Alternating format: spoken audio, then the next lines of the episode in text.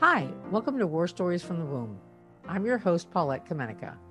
I'm an economist and a writer and the mother of two girls. Today's episode features a moving story from a woman who recalls her first pregnancy in the late 1960s. The pregnancy was unintended. She was 18 and unmarried. Her parents, her social setting, and the cultural expectation of the time suggested that she had two options. Either she could marry her then boyfriend and start a family, or have the baby in secret and surrender the newborn to the social workers who vaguely tended to her in the Home for Unwed Mothers, where she spent the end of her pregnancy and birth. Raised in the Catholic faith to strict parents, abortion was not something she'd think to pursue, and it wasn't legal or easily accessed, especially for a woman who wasn't married. My guest reflects on how dramatically cultural views of sex and marriage have changed since she was first pregnant, and how her feelings about these topics have changed as well. I also spoke with an author of many books on adoption who experienced her own version of pregnancy in the 60s outside of marriage. Let's get to this inspiring story. Hi, thanks so much for coming on the show. Can you introduce yourself and tell us where you're from? Hi, I'm Catherine Vogley, and I was born and raised in Pittsburgh, Pennsylvania, and have lived in Portland, Oregon for the last 21 years. Oh my God, I'm so jealous. I love Portland. Thank you. I feel like that's the home of good ice cream and coffee. And donuts and beer. And see, oh my God, why would anyone leave? That's super lovely. Well, the thing is, you can go to the mountain. You could go skiing, which I don't do anymore, but you could go skiing and then go surfing because you can go out to the coast in the same day. So that's, people like to say that. I mean, it would be a very strenuous day, but you could. Oregon has a lot to offer, for sure. We're here to talk about pregnancy. So why don't you walk us into your story? Yeah, I raised two daughters. They are now in their late 40s. And I'm one of five children. Myself, I'm a middle child. I think my place as a middle child is part of my story of why I wanted to be a mother so much. My mother was super stressed, and I wanted to do a better job than she did. Are you third of five? Or are you four of five? I'm third of five. Yeah. My mother had three children in 3 years. Wow. And I was the third of those. And they had very little money and Catholic and strict, and they were young, and she was so stressed, and so was my father. And and being the third, and my older sister, 18 months older than me, was colicky. And so once I had my own children, I realized how time consuming and how tiring it is to be the parent of a little child, a baby under a year, but then to have three under 3 years, and have one of them screaming all night long. You know, it dawned on me, no wonder she was acting nuts, and no wonder I was always being pushed to the side and told to be quiet. Yeah. Nothing like your own babies to make you more sympathetic to your parents. That's right. Yeah. Absolutely. So were your daughters your first pregnancies? No, my first pregnancy was a baby that I kept secret most of my life. I was pregnant at 18. I was in nursing school. I look back on it now, and 18 doesn't seem so terribly young, but I felt childish. I felt like I had no choice in what was happening. My boyfriend of 2 years didn't want to get married, and he walked out, and my parents kind of went nuts, and was a burden of shame that was so strong, and it just kind of covered my whole being. So this sounds like an unintended pregnancy. Right. As the mother of an 18-year-old, I can say 18 feels pretty young. 18 is high school. I was through my first year of nursing school. So you may have been a little bit ahead. So that seems pretty young to me. Yeah. And so it was unintended. And then you find out because you missed your period? Is that how you found out? Yeah, I missed my period. You know, I started to feel funny, sick at my stomach and so on. And I mean, I feel like I knew pretty quickly. When I missed my second period, I knew, I'm pregnant. I'm sure I am. I went to my. Did they have those kits they have now where you could test? No, there was no way to tell for sure. No way to tell on your own. And by the way, there were no birth control pills back there. It was illegal back then. I mean, it was illegal to prescribe birth control to an unmarried woman. Wow. And birth control pills really had just come on the market, and they were considered dangerous because people suffered blood clots. And anyway, so you couldn't get birth control pills. And so the choices were limited as far as how to protect yourself. To get a better sense of the world Catherine is living in, I took her story to another woman with direct experience of this period who has written about it extensively. Today, we're lucky to have Karen Wilson Buterbaugh on the show. She's the author of a number of books about adoption, including most recently, The Baby Scoop Era, Unwed Mothers, Infant Adoption, and Forced Surrender. So today we're here to talk about Catherine's experience. Her pregnancy and birth took place in 1969, which is in the Baby Scoop Era from post-World War II to 1973. And Catherine is telling us that birth control was illegal unless you were married, which is kind of hard to get your mind around. Maybe you can tell us more things about this period. What did the world look like for a woman who was pregnant outside of marriage? I always describe that era of time as black and white and with no gray. It was either or. So it was a very judgmental time, especially for women. You didn't have any information, especially during the Baby Scoop era. So this was a time of not having any information about sex, about birth control. They locked all those books away. You weren't able to get any birth control methods, even if they had the pill. They kept it behind the counter. You were not able to get it unless you were married. Same thing with other methods of birth control, condoms. And we did not have sexual education in our schools. It was considered a taboo topic. So we didn't have any information highway like you do today. And the Baby Scoop era is, you know, a very short window of time, as you said, between the end of World War II and the beginning of 1973. There are certain criteria during that period of time that existed that does not exist before or since. Okay. The Baby Scoop era. And the reason that it ends with 1973 is because early 1973, we had choice. Yeah. Right. You know, it begins when it does, because the end of the war brought home many soldiers who had STDs and rendered their wives unable to conceive, not to mention the fact that that's when baby boomers mostly were born, and we were the ones caught in the web because we came to sexual maturity during the Baby Scoop era. So if we did not have information about pregnancy, how could we prevent it? So there are certain criteria that only apply to that timeline. And there were more babies that were given birth by baby boomer, unmarried females. Of course, they called us unwed, was the term of the day, during that period of time than at any other time before or since, when we were automatically expelled from school, removed from our neighborhood, removed from our family home. We were deemed inferior. That sounds fairly traumatic. I remember as a young person, even though I was on birth control, being spasmodically nervous if, you know, my period was a day late. Yeah. So I can somewhat relate to the stress of, you know, this is not a time in which I want to be pregnant. And if I do get pregnant, like many things will follow. Yeah. So I'm sympathetic to 18-year-old you. Yeah. Well, it wasn't just, this is not a time when I want to be pregnant. I didn't want my mother to know that I had had sex. I mean, that was huge for me. It's these days, it sounds kind of almost unbelievable, but you know, you were expected to be a virgin until you're married. My mother really stressed that it was the highest value to be a virgin.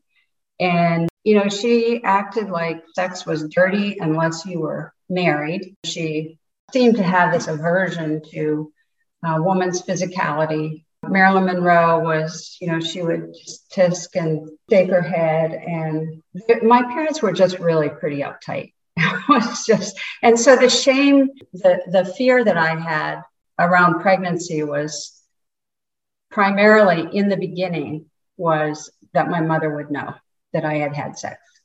And do you think that's also a kind of religious message or just wider culture in general? I think both. You know, I had loads of friends who were not Catholic, and yet it was pervasive. If you were pregnant back then and you weren't married, you had a shotgun wedding. And if you were pregnant and not married, nobody knew about it, you know, if you didn't get married because you went away. Girls in my world didn't have babies if they weren't married. It just didn't. So what year is this? This was 1968. So it's before Roe v. Wade. Oh, yeah. So also the idea of an abortion, which maybe because of your Catholic upbringing is not even in your universe, it's also just not accessible.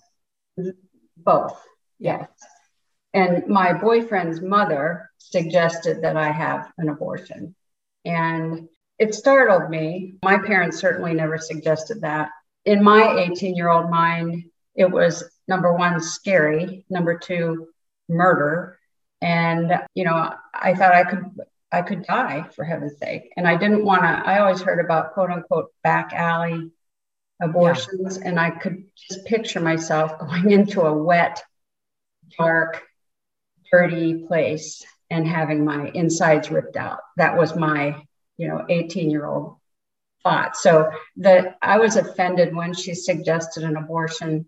And I just said, no, I'm not going to do that. Well, this sounds very stressful. So at some point you decide to tell your mother, or how does this all unfold? Yeah. You know, I finally went to the doctor and he confirmed it. And so I told my boyfriend, well, we have to go and tell my parents. Wait, let me ask a question. Is the doctor kind to you, or are they judgmental? Very judgmental. I didn't know any doctors, any OB/GYN doctors. I had never had a pelvic exam. And, you know, I was pretty scared. And the only OB I knew, or the only gynecologist I knew, was my mother's doctor. Okay. You know, she had had 5 kids and she talked about him. And so I knew his name, and I knew he was in Oakland. So he's the one I went to. And of course he had delivered me. So, and he knew my mother, you know, for 5 children, he knew her. And so when he said I was pregnant, he was disgusted. And he said, so what are you going to do? Are you going to tell your mother, or should I tell her? Should I call her? And I felt like I was in grade school, and, you know, he was the principal, and I said, no, you know, I was crying and just terribly upset. And I said, no, I'll tell her. And he said, are you sure? And I said, yeah, I will. So yeah, it was humiliating. From the very start, it was humiliating. Do we look back on that conversation now and think differently about the way that the doctor treated you and the way that you were made to feel? You know, I could go on about how everything that happened and how I was made to feel or how I felt. And I can dish out a lot of blame, but you know, things were different back then. And it really, everything, it just fit. It's how it was. I couldn't ever have imagined that my world would change as much as it has between then and now. To think that a young woman would want to get pregnant and not have a husband is just, it's just, you know, back then it was just incomprehensible. And my feelings have changed toward abortion for sure. And maybe that's a whole other program. I don't know if you want me to get into that or not.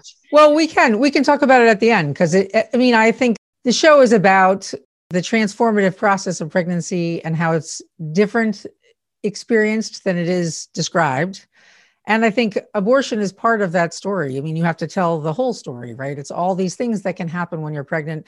And so many people come and talk about the physicality of pregnancy that's unanticipated, all the things that come with it. And so abortion is part of that, right? Like you can't I mean, you could tell half the story, but that seems counterproductive. But let's focus on your experience right now. So you've decided you're going to tell your mother. And do you feel like you're going to tell your mother because it's either you or the doctor, or you just think I don't have any other choice? There's no way out. You know, I mean, I didn't have a driver's license. I didn't have a job. I was in school. My boyfriend was a junior at Notre Dame, I think, or a sophomore. I can't remember.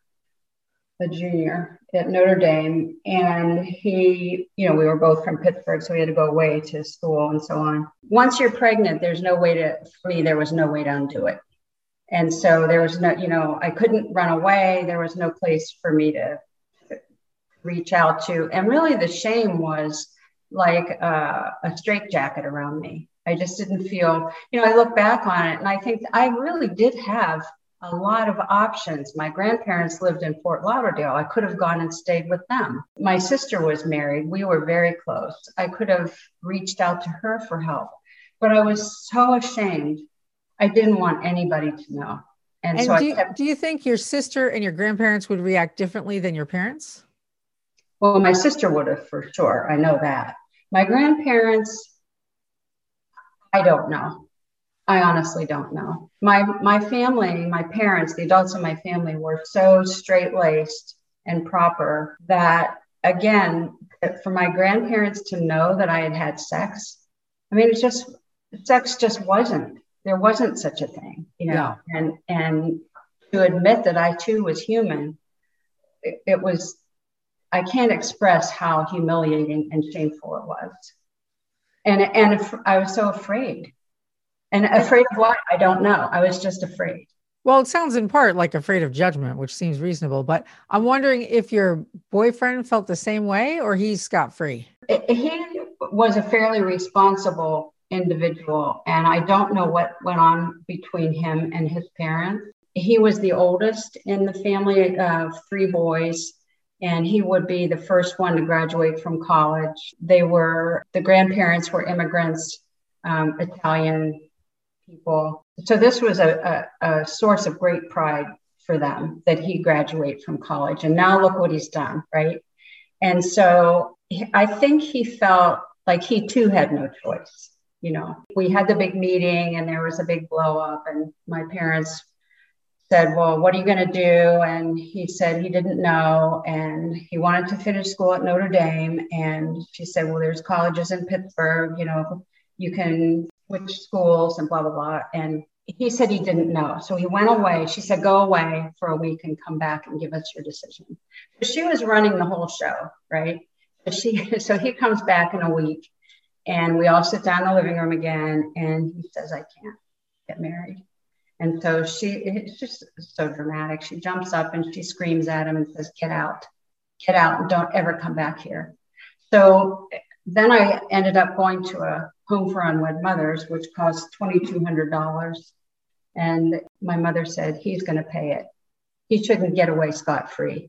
And so it ended up that he did pay it.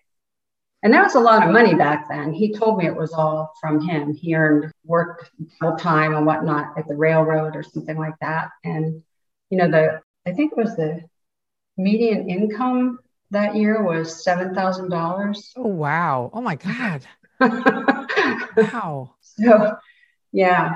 So no, he wasn't scot-free. Okay. Yeah. But he totally shut down as far as I was concerned. I mean, to me, he was not. I didn't get any support from him. He was just gone from my life. That seems unbelievably hard. Also, $2,200 sounds like a luxury resort, which I'm guessing it was not. No, it was not. And it's interesting you asked that because recently I thought the same thing. I thought, am I remembering wrong?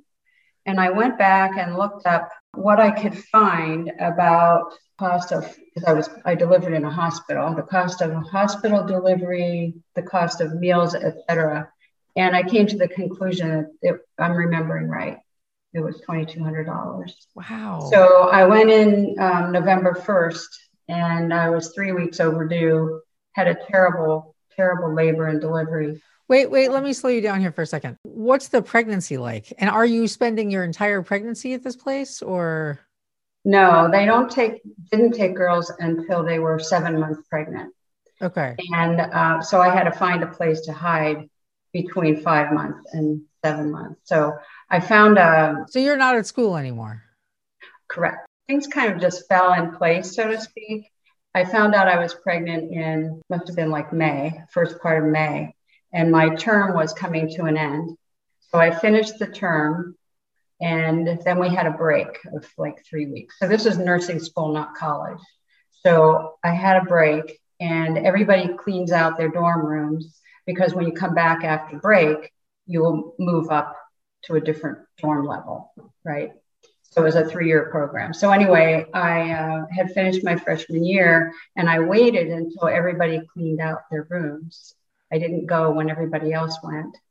And once everybody was done, then I went in the empty dorm and cleaned out my room.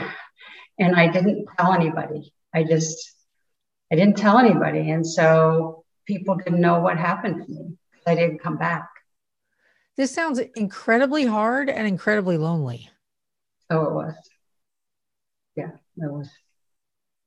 I'm going to start crying. This is such a weird way to treat young women. This is such a, I understand it was a different time, like intellectually, I understand that, but viscerally, it's very hard not to feel angry on your behalf at all these larger cultural pressures you're being forced to bear. Yeah. Yeah. It was such an unjust and cruel thing to put on young women. And the thing is, I'm just one person, and there were, you know, the numbers vary. I've read 400,000. I've read 1 million, etc. I can't get a tight grip on statistics. And what I've read is it's difficult to get the statistics of how many women gave up children in secret during that period, during the baby scoop era, the 50s and 60s. Let's talk about the numbers here. So Catherine was saying she'd seen all different kinds of numbers about how common this was, and that it was tricky to get reliable statistics. So I thought for sure you would have an opinion on both of those. Yes, I do have some statistics. I had a collection of Encyclopedia of Social Work books from the 60s, the number of illegitimate live births by year. And you can see that from 1960, the babies of unmarried mothers were 42,707. And yet in 1966, my year, it went up to 67,056.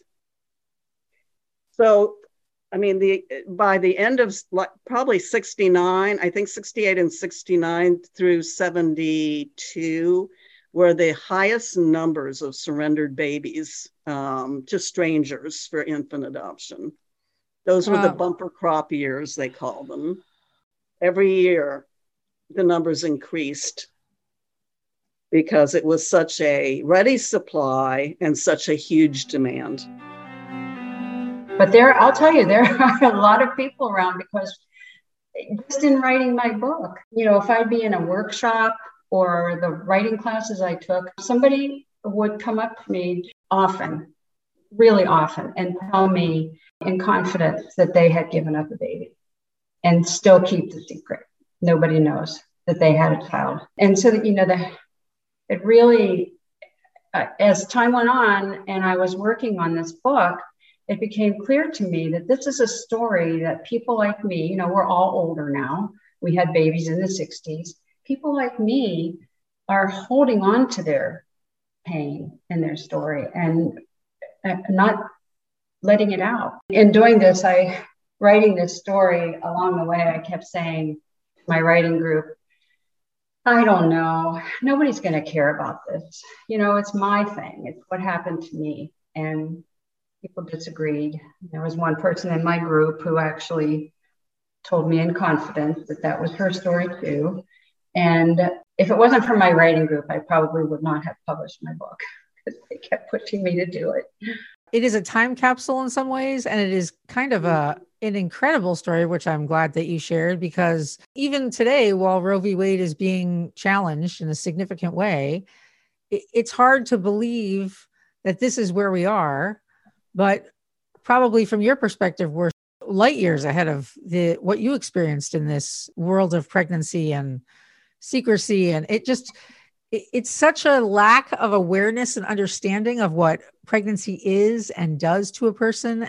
Even at 18, how was the pregnancy? I had the normal, morning sickness, which I had to hide, of course. Yeah, I think that the first part of my pregnancy was fairly easy. I'm a person who swells up, so I had a lot of problems with my feet swelling and being, feeling too hot all the time. But then my baby was overdue, and let me back up. There were things that happened that I didn't know were going to happen, like quickening, for example. I felt the little twinges, and I didn't know, what was going on. And I talked to the woman I was living with for those few months, and she kind of cleared it up for me.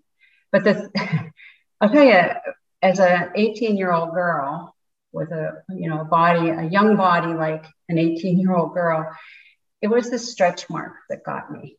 The stretch marks. I have dry skin, and so they started as these lines, these vertical lines, and on my belly, and they just kept growing, and more of them came, and it was very disfiguring and very hard for me to see and to know. I can relate to this, actually. You have spent your entire life with society telling you that part of your worth is what your body looks like. So it's impossible to just drop that once you're pregnant, when all these changes happen, right? It's all these things in such dramatic conflict. Yeah. Of course you're going to feel unhappy with that. Of course you will. That makes perfect sense. This is the most human thing you're going to do. And there's no way. And then I had the double whammy of hiding and having the stretch marks, and my mother saying, you'll have the baby and then you'll move on, and it'll all be behind you. But not only emotionally was it never behind me, but then I had, as a young woman, who was brought up to believe virginity is, the most precious thing you have, that now not only did I not have that, but my body was disfigured. And I mean disfigured. My baby was 3 weeks late and 40 hours of labor. Oh my God. Alone. And wait, so let's talk a little bit more about that. Are you getting regular OB visits while you're pregnant? I had to have, but I cannot remember that. Okay. In writing my book, there were certain things that I just could not get a hold of in my mind. I can't, I could remember a lot of flashbulb moments, but my OB visits, I cannot remember. So before you give birth, how do you know today's the day? Well, like I said, I was in a home for Unwed Mothers. Everybody who had come in when I first came in, was already gone. People who came in after I was there were already gone. And I thought I was never going to have a baby. So finally, I was having a lot of Braxton Hicks, a lot of pains, but I was not dilating enough for them to send me to the hospital. So finally, my water didn't break. I started having pains, and I think I feel like I just willed it into happening. It's kind of like, I'm gonna burst apart if I don't get this baby out. And so the baby was actually, I think, borderline distressed. I know I was distressed. And they didn't want to do a C-section because I was an unwed mother and there would be a scar, which, this is what they told me. But as an adult, in retrospect, I tend to think that, and this is just my opinion, that it didn't have so much to do with the scar as it did with the cost. I think they didn't want to do a section because that would mean, that's as much as a surgery. It is a surgery. Yeah. And so they let me go until...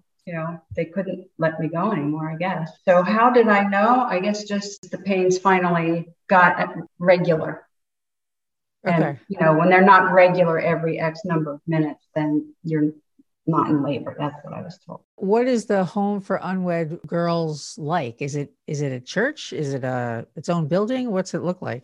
It's its own building. It was fairly modern building for the time. It was Rosalia Foundling Home, Catholic Charities place, run by the Sisters of Charity in Pittsburgh. It reminded me very much of my nursing dormitory. You know, there were, you know, rooms, and there were two people in each room. There was a lounge where you watched TV and played games and things like that. There was a chapel where they had mass every day, and we were encouraged to go to mass. There was a dining area, and there was an outdoor area, but we didn't go outside. Some girls would leave, but I never did. Well, I did one time. My father came over. They were only 20 minutes away, my parents, and they came over. My dad came over and took me for a ride after dark. I was there for Christmas time to see the lights and the windows downtown in Pittsburgh. That's something we used to do as a family, drive around at Christmas time and look at the lights. And my mother didn't come because she didn't want to see me pregnant. Yeah, so what I remember about Christmas was that everybody else left. I don't know where they went, but they left. And I was there alone. And I ate dinner by myself in the dining room. Everything was shut down because it was Christmas. So God, they're really taking this hiding away thing seriously. Well, I did. Okay. You know, I have heard other stories from women like me whose parents would come and get them, women who still communicated with people, but I didn't. And my mother suggested that my dad take me downtown to look at the windows, but I said I didn't want to because somebody would see me. And so we went back and forth. Well, then she said, nobody will see you. It'll be after dark. And as a matter of fact, you know, she didn't come because she didn't want to see me. So it was a constant message from her that she couldn't handle it. Did you become friendly with other women who were in the home with you? Yeah. They're my roommate, who I don't write about in the book. My roommate and I became close, and we kept in touch after the birth. And eventually we drifted apart. And with the internet, I've tried to find her, and I can't find anything about her. So. And did she bear this experience in a similar way that you did? You know, everybody's situation is different. Her sister, who was like 8 years older than she was, lived in Pittsburgh also. And so she would go out occasionally to her sister's place. But yeah, I think that we were both together in our grief. And she was Catholic too. In fact, I think all the girls there were Catholic, you know, at the home. Wow. So let's get back to your birth. So you're having the regular contractions. And is someone with you, or how does that all work? No, nobody was with me. So I took details of Catherine's birth to Karen to better understand the larger context in which it occurred. First of all, her mother didn't come to the birth, right? She had to give birth alone. Oh yeah, me too. Yes. Mm-hmm. So this is another question about who does this benefit? I don't understand whose decision this is. And she said that it's to terrorize you. It's to keep you from reoffending. They didn't want recidivism. They did not want you to know what's coming because they wanted you properly terrorized. And the parents, I think, did not want to be exposed to the reality of what was occurring. Yeah. So oftentimes they would even sign the documents in advance that if you had a boy, they would be circumcised. I have the signed paper by my mother. And oftentimes the babies were born at night. So nobody from the maternity home, of course, wanted to give up their nighttime hours to stay with you. Not even a nurse would be with you. They would just maybe check on you, you know, every hour or something.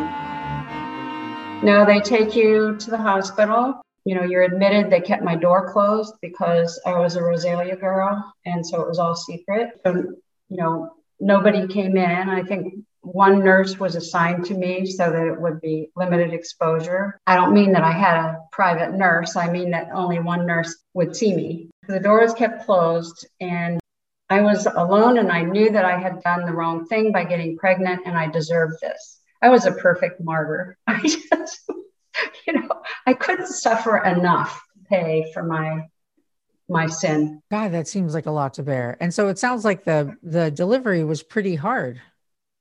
Yeah, I you know, after 2 days, I was pretty worn out. And there was a nurse that came in, I'll never forget, her name was Lynn, and she came in the second evening when I was still there, and she said she couldn't believe that I was still there. And she was close to me in age, and I remember her crying and saying, you know, I could be you laying there, and you could be me.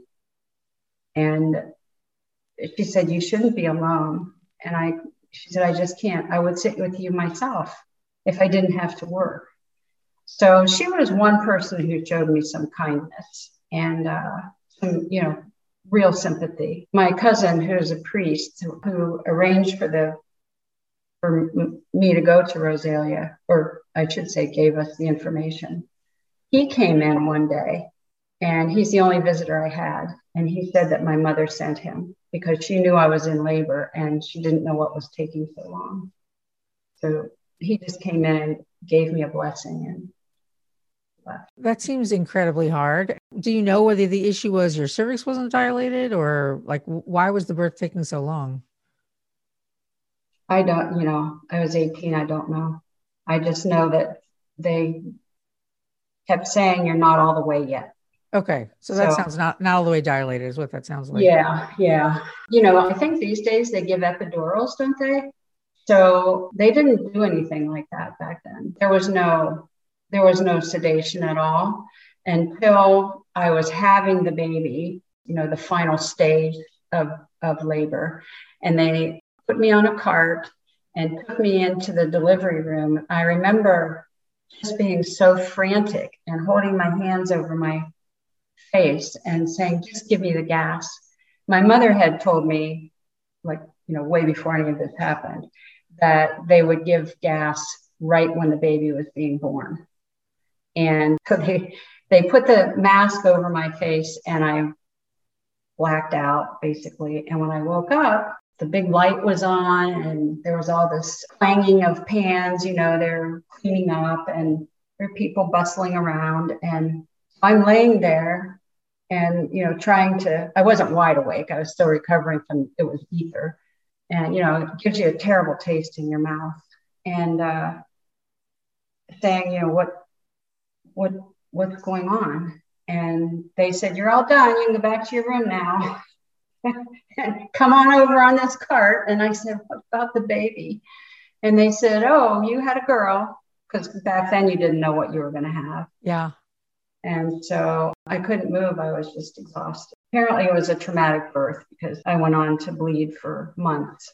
Wow. And I didn't have care afterwards. I don't know if something was broken when she was born or what, but I remember I couldn't walk afterwards.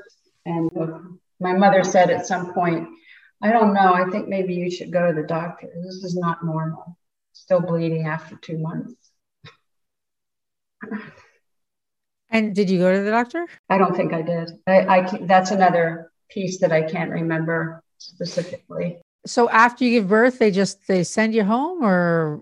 No, after you give birth, I must have stayed at least one night. I don't remember what time of day she was born. I think she was born in the morning, but I can't swear to it. But I know I was sent back to Rosalia very quickly. I don't remember if it was that same day or if it was the next day, but I was taken out through the kitchen because I remember this big old wheelchair thunking over the floor and people in the kitchen looking, you know, like the only time somebody would be brought through the kitchen, I guess, is if you were a Rosalia girl and you were hiding. And there was a cab out back. So I went out through the service entrance and back of the hospital. And I got into the cab and I went to close the door, and a nurse comes running out of the hospital and she's screaming at me, wait, you can't go yet. You can't go yet.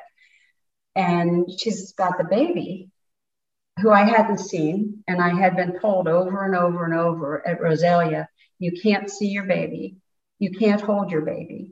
If you do, you'll never be able to give her up. And so the nurse went to give her to me. I put my hands up. I said, no, I can't no, I can't hold her. And the nurse was totally annoyed. And she said, why would you say that? Why don't you want to hold your baby? And I said, they told me, don't ever hold your baby. And she said, that's ridiculous. How's she supposed to get back to the Rosalia? And I said, I don't know. Can you bring her? And she said, no, this is the way we do it. Now hurry up. It's cold out here. She's in January. So she put the baby in my arms. And so I held her for the 10 minutes or whatever it was, 15 minutes between the hospital and Rosalia. It's the only time I got to hold her. I'm confused. How is she supposed to get back to Rosalia if you aren't supposed to touch her? So there is a prenatal section, okay, where the young women were waiting. And then there was a second area that was the nursery and the postpartum section. And the nursery was divided away. So it was the prenatals couldn't go over and see the nursery, right? And I can't remember specifically, but I think that the postpartum floor was on a different floor, or at least a long ways from the nursery, because they wanted to discourage you from seeing your baby. It sounds like there are systems in place to strongly encourage the young woman to give up their baby. In your book, you talk about how these homes were originally run by religious workers who very strongly believed in the idea that the mother and child should be together. And at some point, it sounds like maybe in the 50s, religious workers were kind of replaced by social workers or adoption workers. And somehow that idea was turned around. And now the best thing for the baby and the mother are not to be together. And can you talk a little bit about how that happened? Sure. Where is that idea coming from? Right. Well, during my research, I found a book called Fallen Women, Problem Girls by Regina Kunzel, and she goes into detail about the professionalization of the new field called child welfare, which is social work. And what was amazing to me was that these people made themselves the experts in unwed motherhood because they knew how much money they could make by separating mother and child, because the demand was so great that they made themselves essentially specialized in the area of child welfare, which was adoption social workers, or caseworkers as they were called back then. And they started radio and all kinds of media. Their plan was to reach out to the general population and let them know there was an epidemic of unwed mothers, and we have to solve this problem, and we have to change it from the mother being deviant and neurotic, which would make people not want to adopt her baby because somehow it would be flawed. They had to change the narrative to, oh, these girls come from very good homes. They are white and they are mostly middle class. A baby from this white mother who had sinned and had broken society's rules by getting pregnant. And it was mandated that if you found yourself in the condition of being pregnant and not married, it was mandated that your baby would be adopted by a more deserving married family who could provide the baby everything that we apparently or supposedly could not. So they were responsible for aiding and abetting the demand for these babies. And we didn't even get information about what was happening inside our bodies. And that was intentional to keep us from bonding emotionally and physically with our own baby. And we can go into that more about thought reform and brainwashing and how they used it to their advantage to get these babies. And kept us away from the new mothers, completely separated from them so that we could not learn what their experience was. So keep us properly terrorized, arms to their new family. So the baby went in the nursery and I went in the postpartum area. That was a bad time. It was hard. That seems particularly cruel. To say you take her over and put her in the nursery, that seems nuts. Yeah. So then you stay in postpartum for a little while, then go back to your parents' house? Yep. I went back home and, my mother was all a twitter, like, she's you're home now, you're going to get better, you're going to get on with your life, you're going to forget about all of this. You just have to keep looking forward. And so that was her mantra every day, you know, keep looking forward. Don't look back, don't think about it. One thing I don't really understand is this press of like, move on.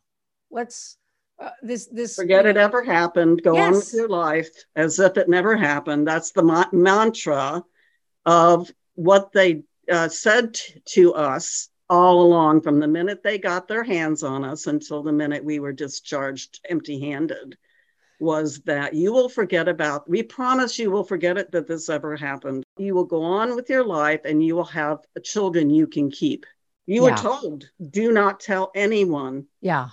They didn't want what they were doing known to the general public. So, you know, we're believing them. Well, if you tell, everybody's going to think you're, you know, you're used dirty laundry. You'll never find a decent man who will marry you. You won't be able to find a job. You won't be able to rent an apartment. You won't be able to feed your baby. Your baby will suffer because of you and what you've done. So that was, you know, to hide the evidence of what was done. Don't tell. And boy, did they drill that into our brains. I didn't tell for 30 years. We were very easily manipulated. And so we were grieving privately and we could talk to no one about it. And so I never had a chance to grieve. I never had a chance to talk about it. I felt my shame. I was able to push it away and feel like, okay, this is what I've got. I've just got to keep going. What else am I going to do? Right. So did you go back to nursing school? So I enrolled in a different school. And, you know, people who wanted to know, well, what happened? Why did you leave that? Why did you leave St. Joseph's? And, you know, I said, well, I wasn't sure I wanted to be a nurse and I needed to take some time off. I mean, that was my explanation in general. Yeah, I started a new school and they allowed me to pick up basically where I left off. So that was good. I mean, you know, I lost the year because I was out of school, but I was able to finish. I did a lot of drinking after that. God, I can imagine. I mean, it's drinking. It's such an enormous thing to imagine putting aside or acting like it didn't happen, or, you know, that's like Academy Award level stuff you have going there. That seems unbelievably hard. Catherine has a hard time adjusting in the postpartum period when she goes back to her parents' house. And she says she did a lot of drinking after that, which I thought appropriate. Somewhere I came across a syndrome for mothers who had surrendered, never relinquish. It was a surrender because it was a gun to the head experience. You had no choice at all except to sign. So it's surrendered, and terminology is important. But I read this syndrome where mothers, when they returned home, they face drinking, drugs, rape, sleep disturbances, everything pretty much that you would associate with post-traumatic stress disorder. Yeah. We faced when we came home, and yet we could talk to no one about it. And that's why they call it disenfranchised grief. Yeah. Because there was no one that we could turn to, and yet it felt like our baby had died. And I'm imagining complicated the pregnancies of your children later. Yeah. Well, to a point, I couldn't wait to get married and I wanted to have a baby right away. I've heard and I've read other people's books, their stories where they spent the rest of their life thinking about their baby that they gave up. And I couldn't let myself. I just wanted to, like my mother said, move on. And so I got married, not to the baby's father, but to a different person, somebody I found basically. And I think I just charmed him until, you know, I charmed him into marrying me so I could have a baby. So when I finally, I had a baby pretty quickly. So we were married in April of 71 and my daughter was born in June of 72. And, you know, when I said about him about getting pregnant, he said he didn't want to have kids yet. And he knew about my baby, but he didn't talk about it. He just like, okay, so that happened to you. And so I, you know, in the summer, we were married in April. In the summer, I started talking about having a baby. And he said, it's too early. I don't want to have a baby yet. You know, we need to get some money and blah, blah, blah. So I got pregnant in September. She was born in June.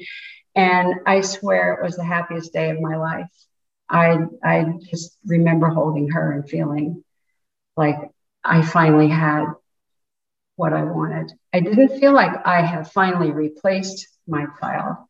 I just felt like this is, you know, I'm legitimate and I can have a baby, a real baby that I can keep, that I can have a shower for, and people congratulate me and ask me about her and fawn over her. And it was, you know, it was the opposite of everything I had been through. I guess I can see where you're looking to square what happened previously in some ways.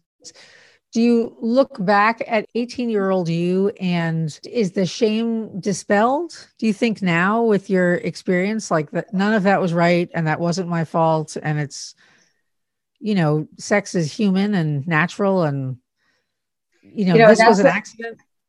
That's a real interesting question. It really took my whole life to get to that point. And I think when I turned was when I was about to publish my book. That's recent, right? And I put it on social media that I had finished my memoir. It was about having a baby at 18 and giving her away. And people in my family, my siblings knew, but people in my family and in my general acquaintances, nobody knew. And so when I did that, that's when I felt like I opened the doors and like I'm saying it to the world. And that's when my shame started to dissolve. When I first started the memoir, which I never intended to publish, I used a pen name. My name was Susan Siskin.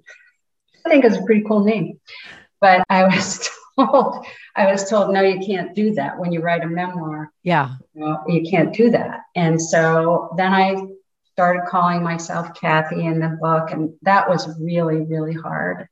And eventually when somebody in my writing group said, oh, you're going to publish this someday. And I remember having a flip-flop in my chest, like, oh, no, I can't do that. No. And, you know, as time went on, I've been working on this for many years. As time went on, it became more solid. And I'll tell you, you're not supposed to write a memoir to heal. That's what I read. That's not why I did it, but that's what happened. Yeah. Yeah. So it's been a tremendous help to me to be able to talk about it. You know, and the name of my book is I Need to Tell You. I still don't know why I need to tell the story. I still don't know why, but I think of it as kind of like the whole thing is kind of like an abscess, and you know, it opened, and I just have to keep on getting it all out, just, you know, for it to heal. And I don't know if it will ever go away. I'm not sure. I've been saying before I got the publisher, I said, this is too much for me. I'm gonna erase all of my computer files. I'm gonna burn shred all of my paper. I'm just gonna walk away. I'm not gonna talk about this or write about this anymore. And you know, my writing group friends said you can't do that and just take a break and get away from it. And so it's been a hard process. I can imagine there's so much packed into the year that you spent hidden and the years after when you're not supposed to talk about it and not supposed to feel it and not supposed to have any emotional energy around it. But it did happen and it is real. And, you know, you're a person. So that all that stuff lives in you, right? In some way until you kind of acknowledge it. So it sounds like you found your first child. I did. Yes, I did. And are you allowed to contact them or how does that work? Is there such a thing as allowed? Well, in my case, I discovered that, you know, Pennsylvania had a law in a closed adoption, as do many states. The records were sealed for 99 years. And so after my divorce in the 90s, I started wanting to find her, but there was no way, that was before the internet, there was no way to really search. I'm imagining with the genetic stuff, it's much easier. Yeah. So the records were sealed for 99 years. And when I started searching for her, when I started writing this book, I was told, you know, the records are sealed, etc. And this was like 2016, 17. After a long period, I discovered, kind of by accident, that the laws had actually changed in Pennsylvania in 2011. Oh, wow. And that with a certain process, the records can be opened.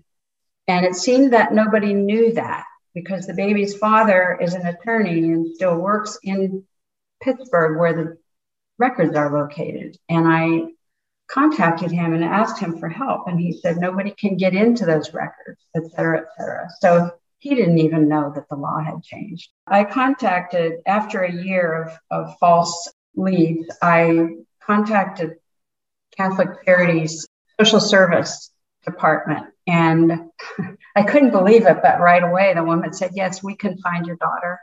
Wow. And, just, you know, after a year of letter writing and et cetera. So the process is, I don't know what it is today, but this is what it was then. You hire, or they have an intermediary, a search agent. So it costs $300. They give the search agent the records. The search agent connects with the baby, the person, and the parent. And so everybody's still living. So that was done. A letter is sent out to each of them, letting them know that the first mother is searching and asking, you know, telling them there's no obligation, obviously, and if they're interested, to contact the search agent, not me, but the search agent. And so that was quite an emotional process for me. So some time went by, like 3 weeks, I think it was. And finally, I got an email from my daughter. And it was pretty emotional. So she lives on the East Coast and I live on the West Coast. And we emailed back and forth several times a day for a long time, months and months. And eventually it kind of dwindled. And then we were just texting and the text dwindled. And now I don't hear from her. So that original connection, which you said was emotional, is it emotional happy or emotional angry, or like what's the tenor? My first thing was to ask for forgiveness, to tell her that I didn't want to give her up and tell her I'm sorry that she didn't have her mother with her to raise her. And she wrote back and said, there's nothing to forgive. You know, thank you for giving me life. And then there was a lot of curiosity, you know, her questions. And that's what the emails were, questions about her beginnings and what I went through. I gave her everything I could. I gave her pictures of my family. She wanted to hear my voice. I sent her a voice recording. She's so guarded. She wouldn't send me pictures. She wouldn't talk on the phone. I think she's, you know, I think it's a natural thing. She's afraid. She's afraid to trust. And I went through a period where I was so anxious to meet her that I offered to fly to her airport. She's in a big city, fly to the airport where she lived and meet her there for lunch and then get on a plane and go back to Oregon, like in the same day, just so she wouldn't have to worry about anybody. You know, her parents were a consideration for her because she's very loyal to them. She didn't want to upset them. Her father was upset, though. I guess he said, what does she want after all these years? And, you know, I think she was 45 years old. I'm 46 years old. So, yeah. And I would have loved it if parents had contacted me. I would still love to speak to her mother or communicate with her mother and find out what she was like growing up. I would just love that. It is an incredible story, and I so appreciate you sharing it. And I can't help but feel angry for younger you that this is what you experienced and that this was deemed okay by so many people. So many people thought this was an appropriate way to treat young women who were in a really hard situation. Even if you'd gotten married, it's really hard to be pregnant the first time. Yes. Especially as a young person. And it's not like you could go and get, you know, what to expect when you're expecting or look something up on the internet. Right? You don't have any of those resources. Mm-hmm. So just the conspiracy of people around you to say, oh, this is appropriate treatment of someone in your circumstance. Maybe I'm not being empathetic enough to those people, but I just feel angry. I just feel like that all of that is wrong. You know, I really appreciate that. And that is something that started coming out or coming to me and surprising my awareness when I started writing about this. And people, particularly my mother, people would say, you know, how my mother was and how cruel she was. And I didn't know that until I started talking about it. And I started realizing, you know, just like you said, I started getting a perspective on everything that had happened and picturing myself as a mother and having an 18-year-old daughter and having all of that happen. And I just can't connect. It doesn't, you know, regardless of the times or whatever, I never would have been able to allow my child, regardless of the shame and whatnot. I mean, no, I wouldn't have been able to do that. Yeah. Well, it's amazing that you wrote the book and I'm so glad it's published. And will you remind us of the name? Yeah. The name is I Need to Tell You. I Need to Tell You. Yeah. I Need to Tell You. Yeah. And it's funny because people will say, well, what's the name? Go ahead and tell me. Like a who's on first. Right? No, exactly. Well, I'll put a link in the show notes so people can find it. And thank you so much for coming on and sharing your story. Thank you, Paulette. Thank you so much. Thanks again to Karen for giving us her insights on the Baby Scoop era, and of course to Catherine for sharing her story. This episode felt particularly salient when it was originally taped, which was before Roe v. Wade had been overturned. And now it feels even more pressing. These stories that are coming out about what women like Catherine went through have a science fiction feel to them. Pregnancy changes a person in a variety of ways, and many of those changes are lasting ones. We can't lose sight of that in the future like we seem to have done in the past.